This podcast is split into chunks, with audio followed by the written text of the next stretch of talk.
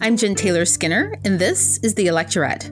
On this episode, I have a conversation with activist, writer, and all around powerhouse Nadine Strossen. Nadine Strossen was the first woman and the youngest person ever to lead the ACLU, and it was truly an honor and a pleasure to talk to her. In fact, I could have talked to Nadine Strossen about her career of activism all day. But that's not why she's here.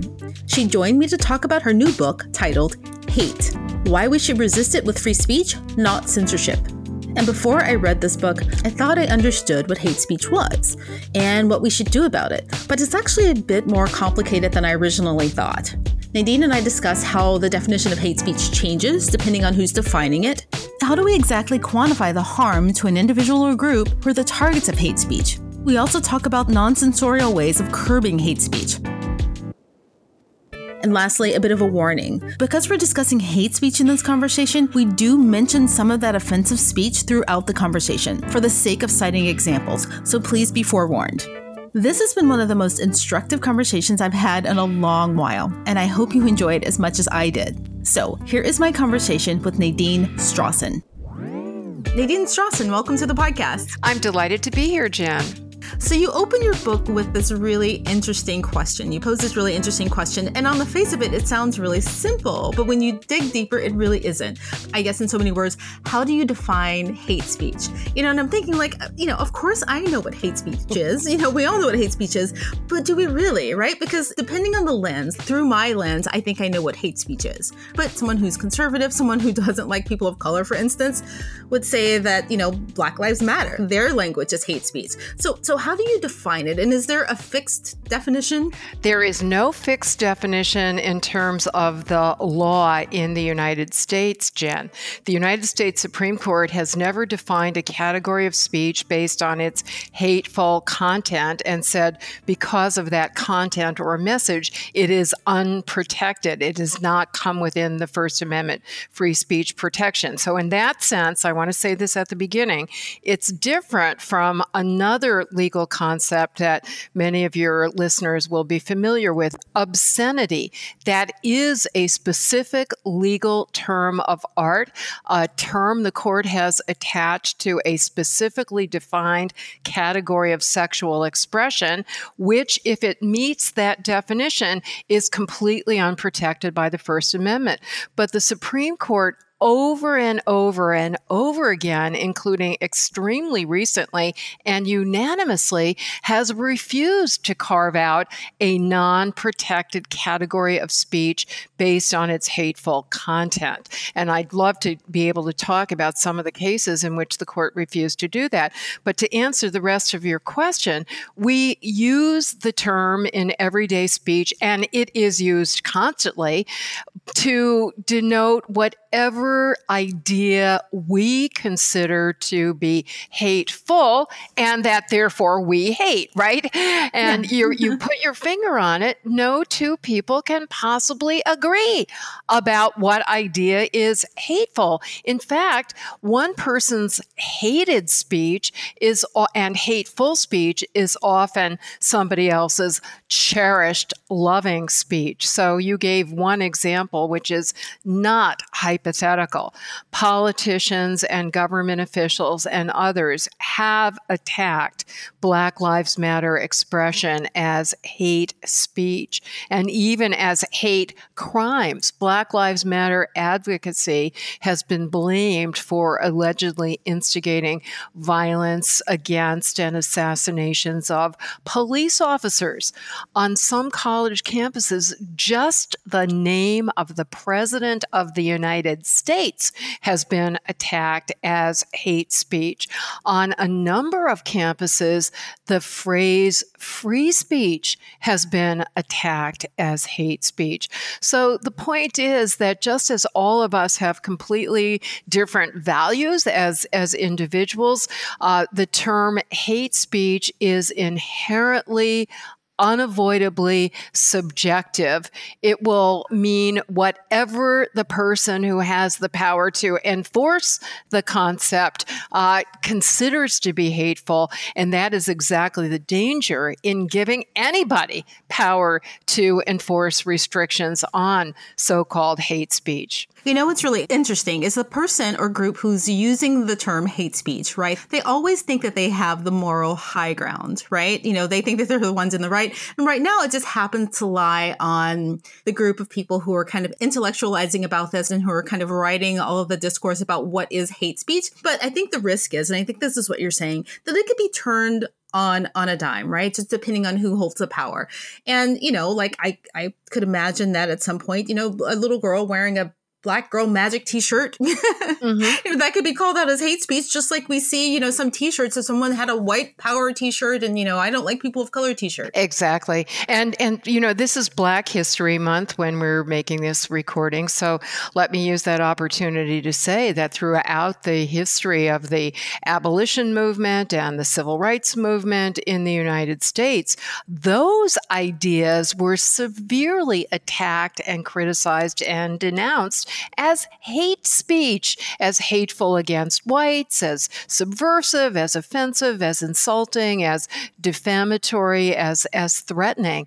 Uh, as recently as the 1970s, I know that seems like ancient history, but let me say why I'm, why I'm, why I, am going to hark to the 1970s because um, the organization I was proud to head for so long, the American Civil Liberties Union, quite controversially in 1977 in a case that is very famous, uh, came to the defense of the free speech rights of a group of neo Nazis to demonstrate in Skokie, Illinois, a town that has a large Jewish population and then had a large Holocaust survivor population. And that was, it was a hands down winner in the courts of law because what was at stake was this this principle that uh, the we have our courts have never recognized a hate speech exception to the free speech guarantee. But in the court of public opinion, it was extremely unpopular, especially among ACLU members, because after all, we've always been in the forefront of uh, championing racial justice and working for it and against segregation and against everything the Nazis stood for. But we pointed out in our brief in that case, Jen, that just a few years earlier, earlier in another town in Illinois, namely Cicero, which is in the south of the state. Very different demographic, very different view of what is hate speech. We had to come to the defense of the Martin Luther King civil rights movement because in Cicero, Illinois, that was attacked as hate speech and dangerous and subject to suppression. Wow. Well, you know, that's really interesting. I, I actually have a personal anecdote for you because I was thinking about this when I was reading the book, and I'm so glad your book came out because it helped kind of, you know, I guess put some formality around these kind of loose thoughts I was having. So I don't know if you remember this a, few years ago. Actually, it must have been more than a few years ago because Obama was president, and there was loads of you know what we would consider hate speech coming mm. out when he was president. Mm. And I remember this band, and this band was known for their kind of white nationalist music. Mm-hmm. And they had a page on Amazon. They were selling their music. And mm-hmm. like everyone, you know, the progressive left, you know, they went into an uproar. Like, Amazon, how could you how could you allow them to sell their music and you should take it down? And people were petitioning online. Do you remember this? Does this sound familiar? I, it sounds familiar, yes. And I remember just the response to that made me really uncomfortable. And I couldn't really articulate why. And now that I've read your book, I understand understand why. Because I I was thinking at the time what I would want for anyone to be able to say anything, right? Like, you know, what's allowed, I guess, through the First Amendment, but to live in a society or to live in a country where it's just rejected by people. So it doesn't really oh, matter what you say. Yeah. And in the uh, in category of music that is controversial and sought to be suppressed as hate speech, in the 90s, I believe it was that gangst, so called gangster rap came to the fore. And that was highly critical of the police and using um, very. Um, Um, hyperbolic language, I would say. I didn't construe it literally, but talking about killing police officers who were as revenge or to prevent them from killing African Americans and others. And that was a really serious social problem that they were protesting through their music. One of the songs was called Cop Killer, I remember. And that was completely denounced by politicians across the spectrum, Democrats as well as Republicans, saying, you know, that's hate speech speech that's hateful, it's dangerous, it's inciting violence. It ought to be it ought to be banned. Right, right. That just goes back to the point. I don't want to like, you know, beat a dead horse, but it goes back to the point of the lens, right? The people who were making the music saw it as a form of protest against the violence that was happening, you know, that was directed towards them. So Yeah, you know, if one example that I only recently became aware of, uh, I, I mean, I'm very aware of this organization called the Westboro Baptist Church. Uh, if your listeners, I'm sure, will have heard of it when I mention their website. Let me give a trigger warning. their website is www.godhatesfags.org, and oh, they protest yeah. at military funerals. They denounce the U.S. military because it supposedly supports uh, LGBT sexuality, which they used to do that at, even at the time that the Department of Defense excluded people of uh, LGBT sexual orientation. So who knows where they're coming from? And they also have the most hateful messages against Catholics and against Jews and against African Americans, basically anybody who's not a member of the church.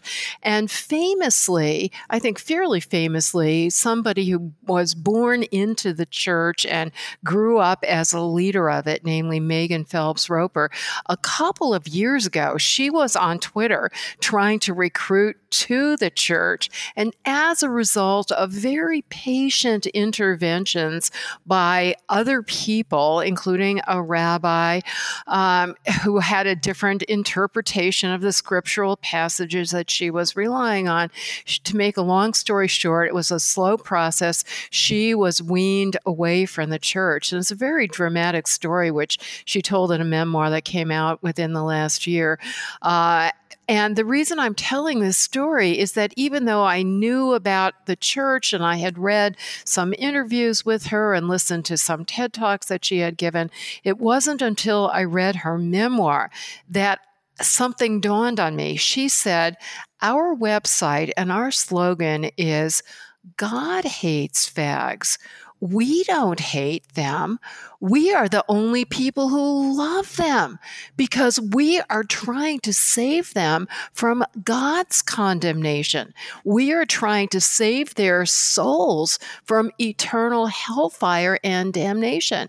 And I thought, oh my goodness. I mean, obviously, I completely reject that philosophy, but she is by her lights she is not engaging in hate or hate speech. It's redemptive speech by her values. Wow. Wow that is a story. So why does that present a problem or a conflict with the first amendment so, uh, first of all, I, I, have to stress, Jen, that my opposition to restricting hate speech above and beyond the restrictions that are already permitted in U.S. law, and I'd like to come back to that in a moment, uh, but anything beyond that, which I refer to as, as censorship, uh, I believe would be at best ineffective in reducing hatred and at worst counterproductive.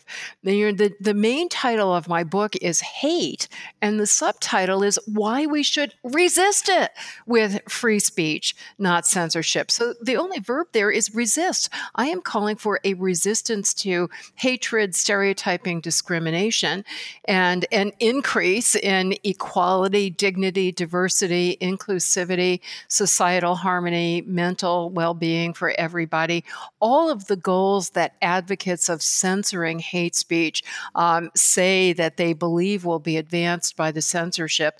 And I completely share those goals. But even putting the First Amendment aside, just purely from a policy, pragmatic, strategic perspective, I am absolutely convinced, looking at the track record of these laws in other countries and when they have existed in our country, which they have in the past, um, that they, no matter how well intended they are, they will do more harm than good. So I'm happy to talk about the First Amendment principles, but I want to make it clear that my opposition to censorship uh, stems equally, at least, from uh, a conclusion that it is ineffective in dealing with the serious problems of hateful attitudes and actions. Right. Well, it seems obvious now, especially after reading your book, that censoring something, censoring the language, just the language, the speech. Like you, going back to my my example about the band, if you'd taken that band offline, that doesn't take away the curiosity or someone's interest in hearing what they have to say. It still exists,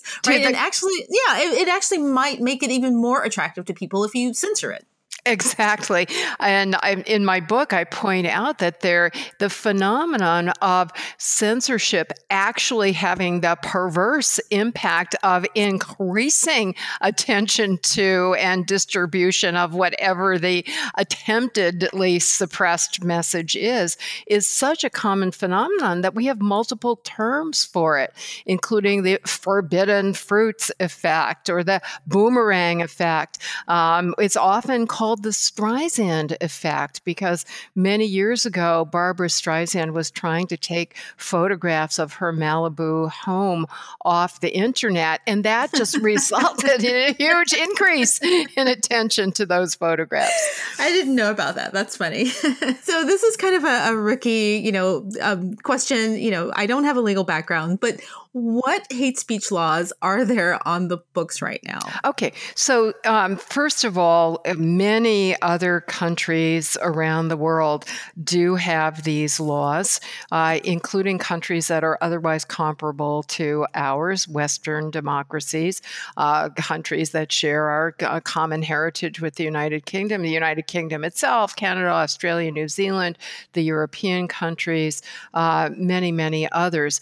Uh, before before I, I, I, comment about those laws, if you if you'll let me please, I, I want to round out a point I made earlier, which is that in the United States, we do allow hateful speech to be suppressed in certain circumstances. Uh, I've already said that uh, the Supreme Court has never recognized a category of unprotected speech based on its hateful content.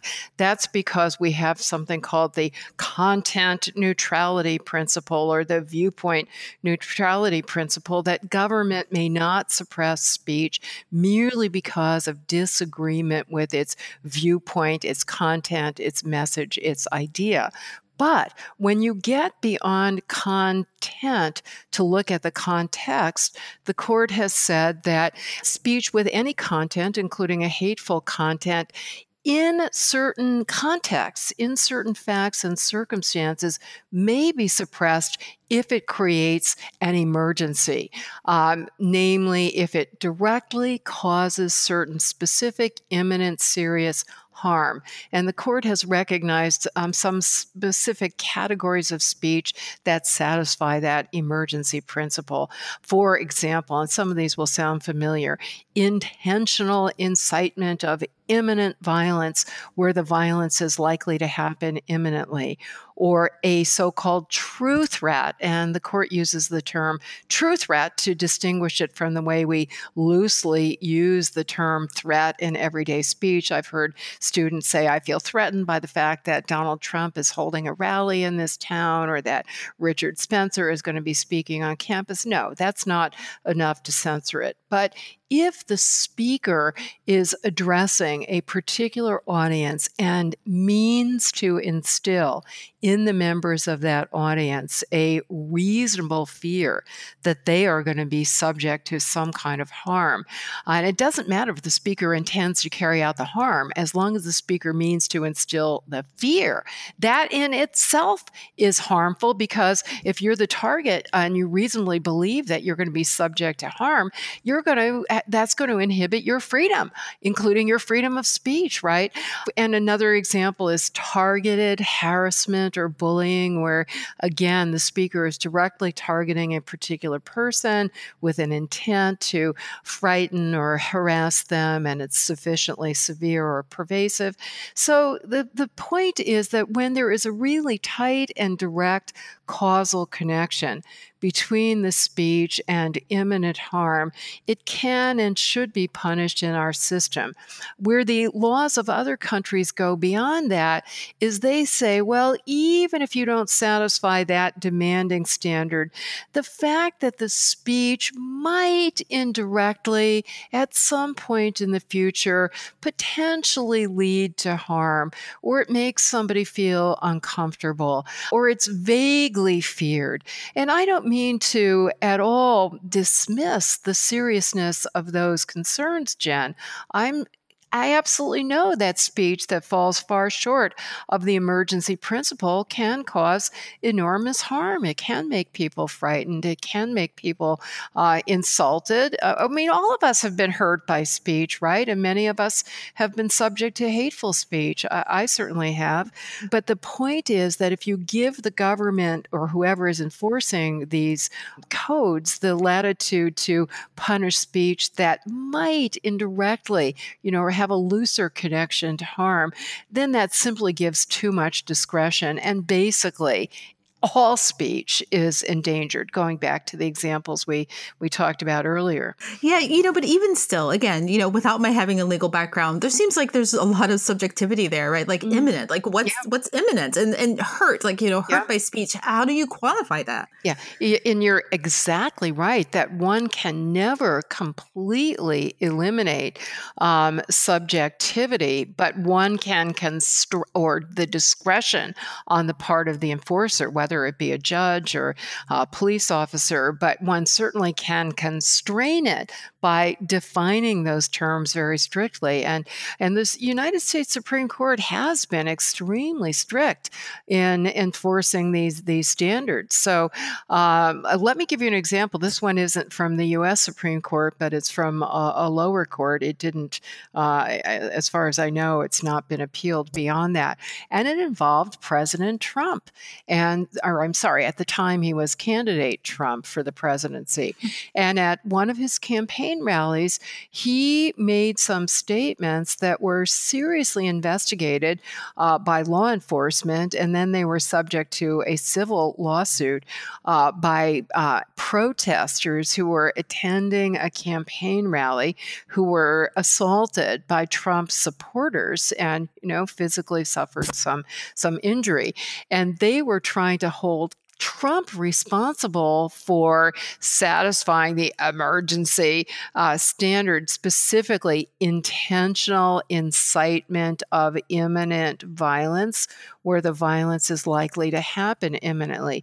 And he made statements such as, get them out of there. And he pointed to the protesters. And, and then he said something like, you know, in the old days, uh, we used to be able to um, rough them up or something like that. Um, and I'll pay your legal fees. And by the way, to, to satisfy the standard of incitement, you don't have to expressly say, attack them because as long as, as the message is clear, you don't have to use so many words. And the court in that case came and it came very close to it said, you know, this is a difficult case. It does come very close to the line, but the saving grace is that Trump said, um, don't hurt them. He also said that. So he said, get them out of here. He made some other statements that indicated that, you know, rough them up. But then he said, don't hurt them. And I think the court was exactly right because what it said was in a close case, we err in favor of protecting the speech. So there is some subjectivity. I think another judge could have come out differently in that case, but um, there is a presumption in favor of free speech in our system. And it's completely different from uh, standards, much looser standards, where not only is there, you know, just a, an indirect potential harm would be enough to uh, censor the speech, but even more dramatically, the sole fact that the content is disfavored or feared uh, is enough to punish it. So, in other words, um, uh, uh departing from that that core content neutrality, viewpoint neutrality principle that we have in the United States. Uh, somebody, one of my students, former students, was just in London London, and yesterday he sent me an article um, that hadn't gotten publicity over here, to the best of my knowledge, about somebody who was investigated by police. Actually, came to his office to question him because he had tweeted something uh, that was it was a limerick that was making light of trans phenomenon, and he was literally investigated by a police officer for that. Now, the judge in that particular case in England said, I'm not going to uh, allow this to be prosecuted under our hate speech laws.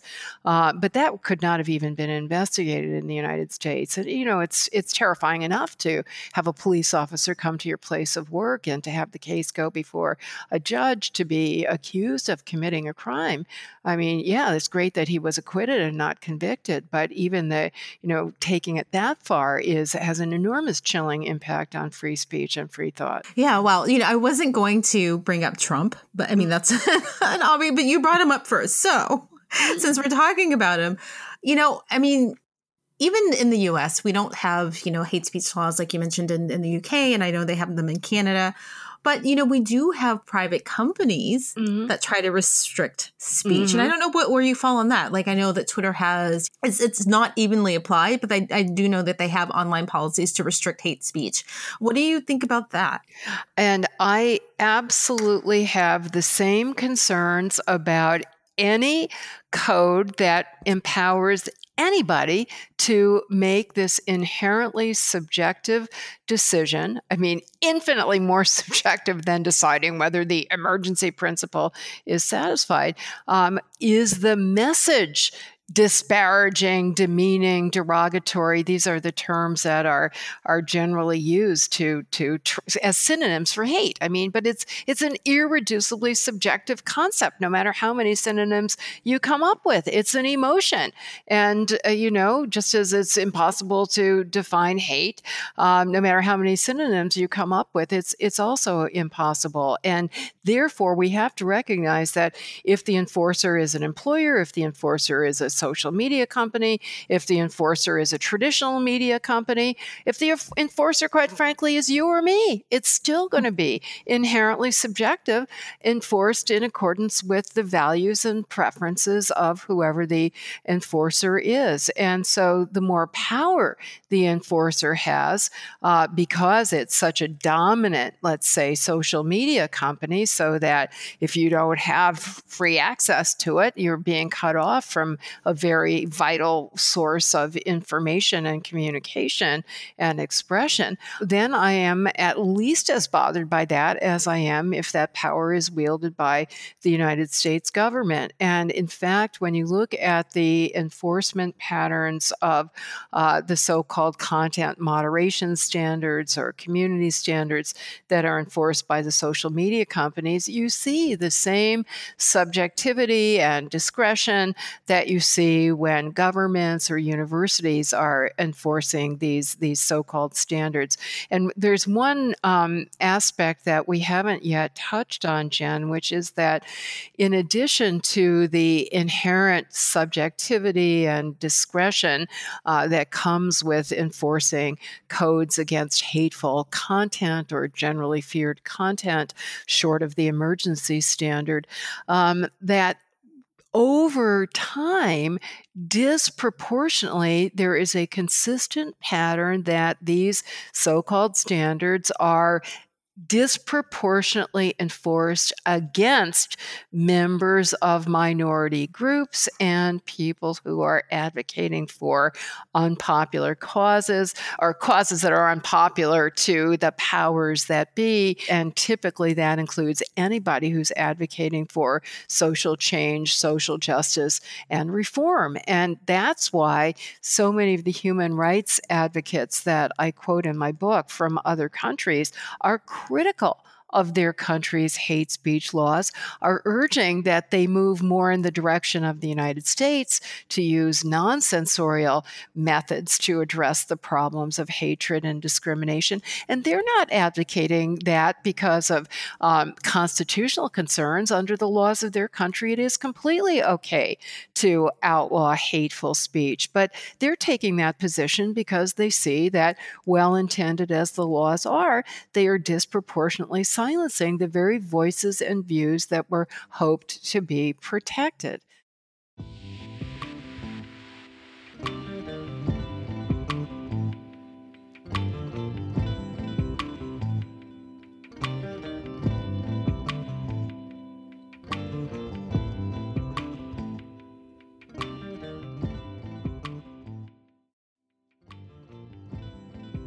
Well, which direction are we moving in, right? Just from your opinion. When you see this debate happening in your circles. Well, let, you know, let's stay with the social media because that's really where so much debate is going on now in this country and it's purely as a legal matter. And here's a really important point that most people don't know. So, my apologies to you if you do know it, Jen, but I'm sure most of your listeners don't. Um, that the Constitution, including the free speech guarantee only applies to the government. So, Facebook and all the other social media companies, they're not constrained by the First Amendment. They can do whatever they want in terms of they can censor particular ideas, they can censor particular speakers, um, or not. It's completely up to them. And so, there's this very serious policy debate about what content moderation standards should they adopt. Should we try to persuade them to adopt? And and and I'm in the camp that says um, I, I do not want them to have the subjective power of censoring so-called hate speech because it predictably is being used um, as uh, has typically been true of, of all such standards. And in fact, there are constant complaints, and now there are studies that demonstrate patterns of the hate speech restrictions on social media disproportionately being enforced against, this goes back to the very first point you made, against Black Lives Matter activists and against other racial justice protesters. Uh, last year, there was an article in USA Today whose headline said it all. It was called uh, Facebook While Black colon activists call it getting zucked and they talked about how people who were calling out hate speech, who were protesting against it, who were offering support to people who were being disparaged by it, they were uh, being treated as if they were engaging in hate speech themselves. People who were protesting against police abuse and pipeline protesters and other um, social justice uh, uh activists were being uh, censored for engaging in hate speech against other groups, including police police officers and and white people and so forth. So because of that inherent danger, I would really, and I have tried to uh, urge the social media companies to voluntarily adhere to the speech protective standards that are reflected not only in US law. Now, let me say that, you know, those standards that I described, the viewpoint and content neutrality on the one hand, and it has to be an emergency on the other hand, those principles are reflected in international human rights free speech law as well as under United States law. And, and therefore, for the past few years, the United Nations Special Rapporteur on Freedom of Speech, a law professor named David Kaye, has been advocating that the giant social media companies should voluntarily adhere to the international human rights free speech guarantees. In 2011, the UN adopted these general principles that uh, calling for large business companies to voluntarily comply with human rights norms. And so David was just t- applying that general um, commitment because many of them, including the social media companies, have made at least endorsed the the spirit, if not the letter, of international human rights. David said, "Well, let's let's apply this specifically to your content moderation policy." Policies, and by uh, um, virtue of which he and others have analyzed the hate speech standards of Facebook, Twitter, and so forth, and said, you know, they, they go too far. They're, um, they, they, they should be impermissible under international human rights law. Yeah, that makes sense. But uh, what about the rights of the person or the group that's targeted online, mm-hmm. right? I mean, the women and people of color I know what should be in place to protect them from, you know, the emotional or psychic harm, you know, when they're harassed online. I mean, you you've probably heard stories where women just get offline because they've been harassed so much and they're the targets of so much hate. Absolutely. And and this if I may say so, it's the same issue in the rest of the world, right? People can be subject and again, I personally have have experienced it, not as much as as other people, I'm sure, but I can attest to the horrible impact of being subject to vitriolic anti-Semitic epithets, which is just completely shocking and psychologically and emotionally debilitating and I know there are adverse physiological impacts and it stunned me into silence, so it has an adverse free speech impact as well. As with everything, it's you know multiplied many many factors over online, but the the same responses that are called for in other contexts are called for online. First of all, if it is targeted harassment uh, or threats, and unfortunately, you know, true threats, there there are too many of those that therefore there should be law enforcement that is brought to bear and has been brought to bear. There have been cases of online harassment where the police have gotten involved and have successfully prosecuted those who are responsible for it. But if it falls short of that and it is is upsetting, but it doesn't present that imminent emergency, then we have to use the non censorial approaches that we've always used, which can range from ignoring it to answering back, to having other people answer back. And um, this is such a serious problem that a lot of resources have gone into explaining concrete strategies. And the one that I find the most helpful, Jen, was put out, it's a handbook that or a toolkit that was put out by a wonderful organization called PEN, as in P E N America America. It's an organization for and of writers and journalists, and they describe themselves as being at the intersection of writing and free speech. And and they're they've done a survey of their members, which show that many uh, have been driven offline or driven off certain sites because of the trolling and the doxing and the, all the other new terms that have been invented, sadly, to deal with the various forms of, um, of unpleasant, shall we say, engagement online and um, and and it's a it was an unscientific survey, but it, other sources are uh, accord with this that those who disproportionately suffer the most from this kind of online activity are women and people of color. So that's of enormous concern from a free speech perspective, as well as from uh, the perspective of their mental and physical health and and equality. Um, so PEN's toolkit is really great. It gives a whole list of uh, roster of steps that should be taken that vary depending on who you are and what your role is and what the na- exact nature of the online problem is. So, for example, they've got a lot of steps that the employer should take if you're working for a newspaper or some other kind of publication. Here are all the steps that the employer should take to make sure that employees are not subject to that kind of conduct. Here are steps that your friends and others should take to uh, step up and provide support for you. Um, and and then at the at the at the far extreme, there there's law enforcement. But you know, my book has one chapter. I could have written a whole book, but I had to confine it to a chapter on what are strategies that we should follow both online and offline to resist hate, to promote equality, to promote civil discourse, because that is my ultimate mission in life is, you know, promoting human rights. And I have to say, the more I have read and studied, and it goes on every day, uh, the more encouraged I am about alternative strategies. We have, for better or worse, there's this new interdisciplinary field called hate studies, which kind of coalesced probably about 20 years ago, and it's it's really taken off and gained momentum because it was realized that people in so many different disciplines, from A to Z, or you know, anthropology to zoology, to name just a few, and everything in between, have been focusing on this.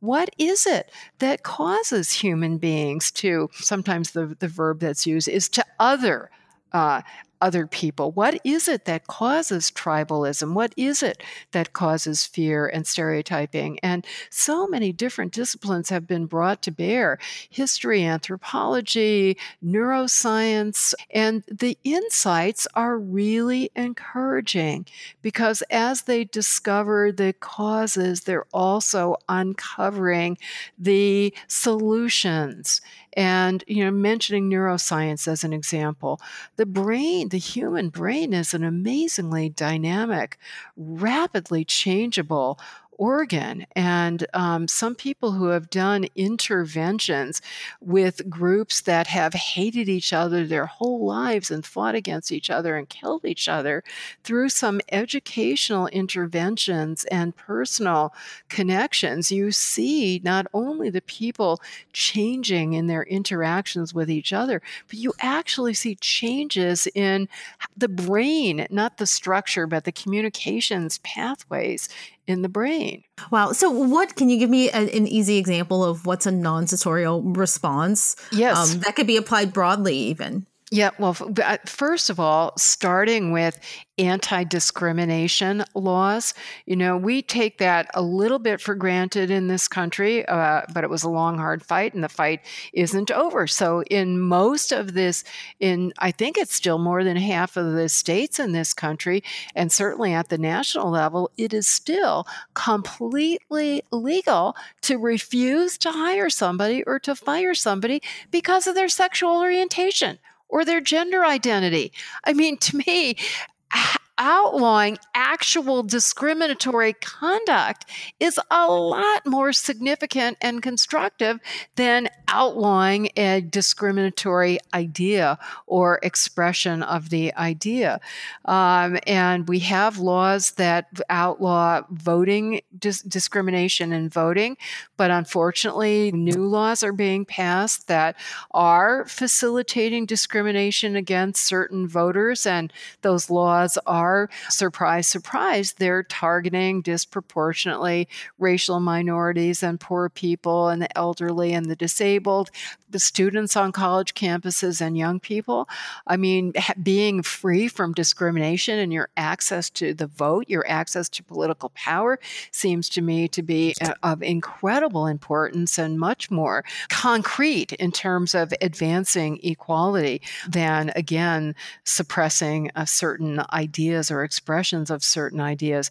But when it comes to speech, speech is powerful, as you and I have talked about. I mean, you're making uh, your mm-hmm. profession mm-hmm. wonderfully through the power of speech. And I guess I do too, in my own way, as an advocate and as an educator. And I completely agree with the Supreme Court when it said that we protect speech not because we deny that it has power to do harm, it, to the to the contrary, precisely because speech has so much power to do a great deal of good as well as a great deal of harm. That's exactly why we protect it. So it turns out, and many social science studies validate this, that raising our voices to condemn hateful ideas, to express support for people who are disparaged, to try to educate in a sensitive way those who are saying things that are hateful uh, to apologize if we unwittingly say something that is insensitive and comes across as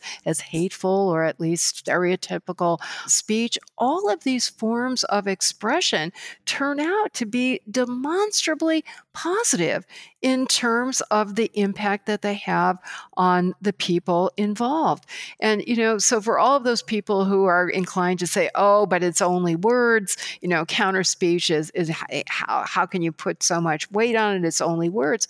But hate speech itself is, quote, only words, close quote, right? Interestingly enough, the power of, for example, a sincere apology, um, social psychological studies have shown that it is incredibly positive in terms of a demonstrable psychological, emotional, and physiological impact, both on the person who receives the apology and on the person who gives the apology. Um, but that is only true, Jen, if it's sincere. If the apology is court ordered, as happens uh, sometimes in countries that have hate speech laws, then it turns out to be absolutely meaningless and, and worthless. What about shaming people mm-hmm. as a mm. form of censorship? Because I just mm-hmm. thought about that. Like, because it, it seems like it's it's equally as non-effective or not effective as you know restricting like legally restricting hate speech but shaming people because the, the emotions or the reasons why they're they're you know spouting out hate speech don't go away when you do that. What, what's your what are your thoughts? You are exactly right and it's a very difficult question for this reason because shaming is a form of counter speech right? It's an example of it's not the government it's we in the public you know whether it be colleagues or neighbors or coworkers or uh, people who are patronizing restaurants or so forth. We're using our free speech rights to shame somebody who has said something uh, we disagree with. And yet, you are exactly right that for all practical purposes, it can have as much of a censorial impact, if not more, than government punishment. Uh, and it might not be effective. It might make that person feel more resentful and more angry and more bitter. So I think we have to be very, very strategic about how we exercise our free speech rights, what is going to be an effective way to achieve achieve the goals we want. Now, let me give you an example of that. Uh, an organization whose work I think has been generally terrific in this area is the Southern Poverty Law Center. And a couple of years ago, they issued a guidebook to campuses because there was a lot of evidence that white nationalists and white supremacists were going to be ramping up their recruitment efforts on campus. And this was after there had been a series of well publicized incidents of counter protests and deplatforming and silencing um, that were really negative in terms of uh, making people resent um, so called snowflakes on campus and give too much attention and create martyrs out of uh, unpleasant people such as Milo Yiannopoulos, um, Richard Spencer, and so forth. So the Southern Poverty Law Center said um, in their guidebook about what would be a constructive way to raise your voices uh, and exercise your free speech. They said, We realize that it may feel morally very satisfying to condemn and shame and shout down and shut down but you're really just walking into a trap because that is what these hate mongers want you to do because it gets them attention they otherwise would never have received. It gets them sympathy they otherwise never would have received. So we're going back to that Streisand effect that we talked about earlier. Mm-hmm. Uh, so they said, you know, rather than doing that, um, ignore them or if you really want to do something more concrete, then have your own alternative event somewhere else that's a positive celebration of diversity and equality and dignity and have dancing and food and have fun. Um, you know, uh, I also want to cite another example here in the shaming vein, Jen, because it it goes back to that Megan Phelps Roper example that I mentioned. She's one of a series of former hate mongers whose narratives I've been reading. It's a fascinating genre that's growing.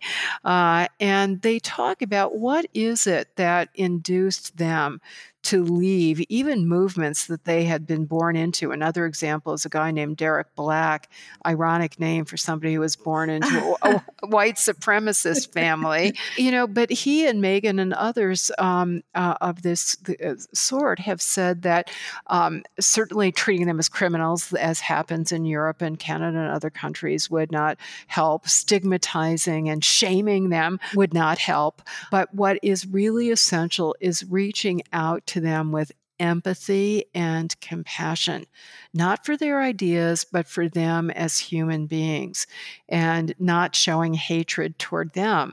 Uh, and I, it takes a great deal of self control to do that. But again, if you want to be strategic about what is likely to have a positive impact, um, that's what you have to do. And, you know, you're not guaranteed to recruit and redeem, is the word they often use, every hate monger through that kind of empathetic reaching out, but I think you're guaranteed to fail to do so if you engage in the in the shaming tactic.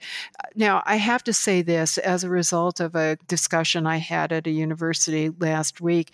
Uh, I feel I have to make a disclaimer here that ne- otherwise never would have occurred to me because the person who was questioning me said, "But you know, you're emphasizing reaching out to these individual hate mongers, and but mm. that's so trivial because we've got this systemic structural problems of racism and discrimination." And I could not agree with that more.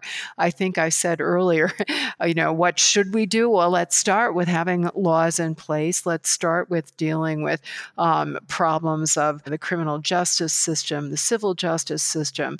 Studies have shown that there are various kinds of systemic discrimination that are baked into those systems. Uh, fortunately, we have uh, many, many initiatives now that are receiving support across the political spectrum to unpack that and and and attack it. Um, that is critically important. There's also uh, some uh, substantial evidence that all of us are subject to so-called implicit or unconscious bias. Uh, not surprising, given the structural racism and sexism and so forth that's that's in the system. Again, the positive is that there are a lot of educational efforts to to break this down and and the mere awareness of it is a very important first step. So these are really really constructive efforts that that we should make.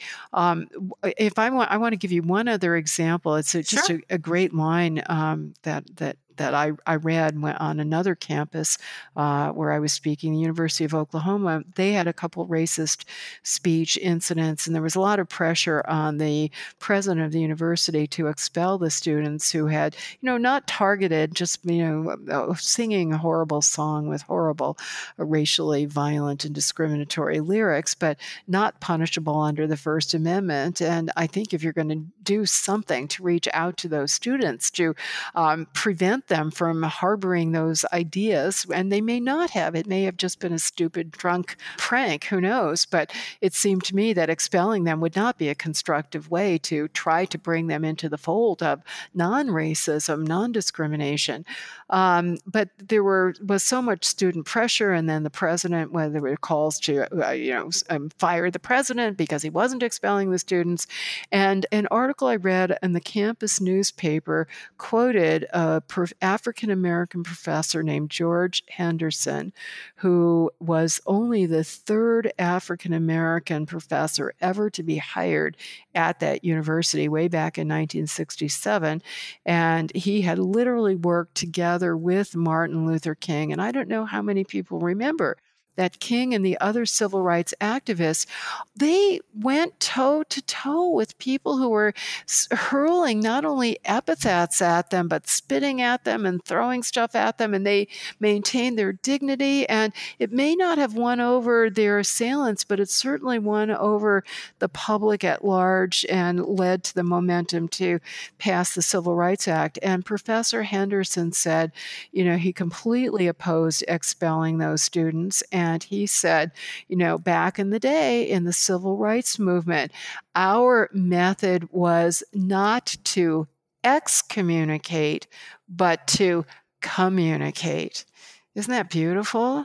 Yeah. Yeah, wow. You know, there's a couple of things that you mentioned I wanted to to um, respond to. You mentioned the student that said, you know, we should really be worried about systemic racism and you know unconscious bias, and you know the systemic stuff you can actually legislate. So that's that's one good thing. But in regards to individual hate speech and individual thought, if you make the goal, if you shift the goal to re-educating people, mm-hmm. um, then that in some sense, it, it can take care of some of the systemic stuff. Mm, yeah. Know, since they're the people who are making the systems or creating the systems. Absolutely. And, you know, it's it, one of the things I really love about all the social science that I'm reading is that by and large, it reinforces what seems to be common sense. I'm going to be a little bit hesitant. I, sh- I, should be hesitant about that because so many people say, well, common sense is that if you say something hateful, it's more likely that something hateful will happen. So let me back off from that. But sometimes common sense is reinforced by social science. And um, there was this famous, famous study that or book that was written by a sociology professor at Harvard Harvard named Gordon Allport back in the 1940s called The Nature of Prejudice. And he formulated what was then and ever since been called the contact theory. And I think this is common sense, but it's been validated by hundreds and thousands of studies and meta studies um, in so many contexts that the best way to overcome prejudice against a particular group of people is to actually have contact with people in that group. But duh. Wow. Yeah. but what is really fascinating is not only the number, uh, as far as I know, every single prejudice that's been studied, whether it was on sexual orientation or on age or on disability, you name it, whatever it is that that contact theory applies. But what's even more exciting and is what's called the para contact theory. And that's when you're not having contact with the actual person, but with a depiction of that person in the media, in a film or in a book, uh, in a piece of music, you, you name the expression. And it has been shown that for example, seeing a movie about a racial minority that you don't have any contact with in real life actually has almost exactly the same positive impact in breaking down stereotypes as the actual contact would. And I recently just read a study that was done by so many different social scientists from many different countries that was just validating that uh, parasocial contact theory again. And what was really interesting was they were doing their studies in communities that were highly so that you would just would never even see somebody who belonged to that other group. Uh, and yet seeing a media depiction of that person broke down your your stereotypes. And given how segregated so many communities are, that gave me a lot of hope. And that's why movements such as Oscars So White and and, and so forth, you know, it's not just theoretically important or important in terms of equality principles, but it can have a really significant actual impact in bringing about a more loving and less hateful society. Maybe this was naivete on my part, and I couldn't quite articulate it because you know I didn't know that there was such a thing called parasocial contact theory. Mm. But I, I, thought that that would that would actually happen during Obama's presidency, mm. right? Just the idea of you know seeing this person in leadership and everything being great and being okay would have that effect on on our culture. But eh, I don't know. There's always a backlash, right? Uh, but I mean, my view is that, and I think over the course of history, that's demonstrably true that there, and, and Martin Luther King said it so well that the moral arc of the universe is long, but it bends toward justice. And certainly, if you look at um, where the United States started in 1776, I mean, it was a great start to have a nation built on ideals of all men, i.e., all humans being created equal obviously we're infinitely far from that ideal then, but we're so much closer now than we were then. And we're so much closer now than we were when I was born in the, the middle of the 20th century.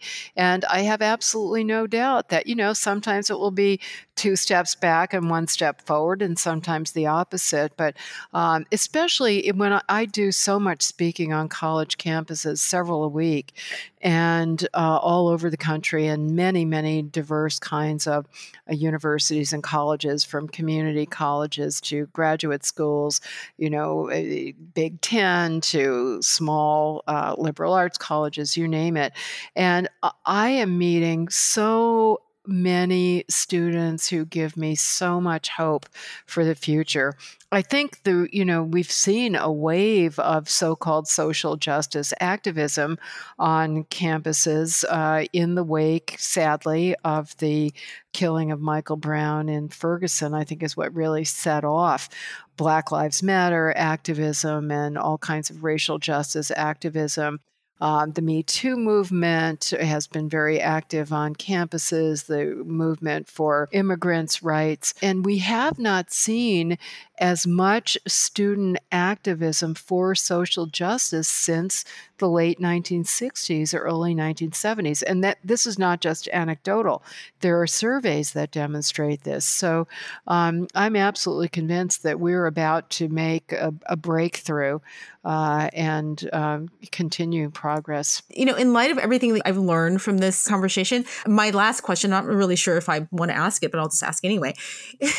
Is there any example of hate speech that you think should be censored or punishable as a crime because you you give an example in the book where you know maybe a swastika is painted on the side of a church or a school mm-hmm. and that that's a crime right mm-hmm. but the mm-hmm. crime is not the hatred. The mm. crime is the vandalism. Yes. And that's a really good question. I can interpret it a couple of ways, but um, let me put on my law professor hat and use this as an opportunity to say that we have a very serious debate in this country about the concept of hate crime, exactly the issue that you raised, Jen. Should it be treated as a more serious crime when the vandalism, uh, to use your example, is um, committed against a particular institution because of discrimination against the people who use that institution. So, a swastika on a synagogue or some kind of graffiti on, on a mosque, should that be treated as a more serious crime subject to what's usually called enhanced or increased punishment? And there was a very serious debate that no, you shouldn't do that because um, it's creating a thought crime. The added penalty is punishing the thought, and that's inconsistent with the most fundamental First Amendment values. Um, the other way of looking at it, though, just as there are two ways of looking at what is hate speech, the other way of looking at this issue is well, you could think of it as an anti discrimination crime. In our country, it is completely legal to refuse to hire somebody or to fire somebody for any reason at all unless it is a specific discriminatory reason, such as race, religion, or so forth. So, by that same standard, we could say, well, it's already a crime to vandalize any building, regardless of what your reason for doing it is. But if your motive is a discriminatory one, if your purpose is a discriminatory one, that makes it a more serious crime. Um, so, you know, I think there are respectable arguments both ways. The U.S. Supreme Court ruled that it does not violate the First Amendment. And so uh, almost every state in the country does allow enhanced penalty for vandalism that or assaults or any other crimes where there's a discriminatory selection of the uh, victim. And there's a federal law that does the same thing. But you're raising a, a serious question about is that is that a positive uh, step? And as it happens, I've recently looked at the literature, and it's not at all clear that um, it does much good, either in terms of how the victims um, fare or in terms of how the perpetrator fares. And, and, and let me just put it in a broader context. We have a very strong movement in the recent past in this country toward restorative justice. I think many of your listeners will have heard that concept. It's been supported all across the political spectrum, recognizing that the U.S. has moved too much in the direction of being too severely punitive, uh, mass incarcerations, very long sentences, that this does not do any good for society and it doesn't do any good for the individual. If anything, the person is likely to come out, you know, a more hardened criminal and less likely to be integrated, reintegrated constructively into society, into family, into the community. And so why not use, we're, we're now using restorative justice approaches, which include uh, mediation and doing recompense compensation to the victims and discussion with the victims, all kinds of non punitive strategies. That if we can do that for violent crimes, why can't we do it for thought crimes slash hate crimes. Wow. Oh, wow. So much to think about. Yeah. Nadine Strossen, thank you so much for writing this book. Thank you for everything that you've done in your lifetime of, of activism and work. And, and I'm just really honored to talk to you. So thank you so much. I feel the same way about you, Jen. And uh, you have so many fans among my friends. I'm really look, looking forward to listening to a lot of the episodes, including, oh, some, including some that you mentioned today, which sound right on point. Oh, excellent. Thank you so much. Thank you for listening. The Electorette is independently created and produced by me, Jen Taylor Skinner. And of course, I'm the host. But I also do all of the editing, the audio, and the graphics. You name it, it's on my plate. So if you enjoyed this episode of The Electorette, please help The Electorette grow by subscribing. Just hit the subscribe button on whatever app you use to listen to podcasts. Also, leave a review for The Electorette on iTunes. Lastly, one final way to help The Electorette is by following The Electorette on social media. That's at Electorette on Facebook, Instagram, and Twitter.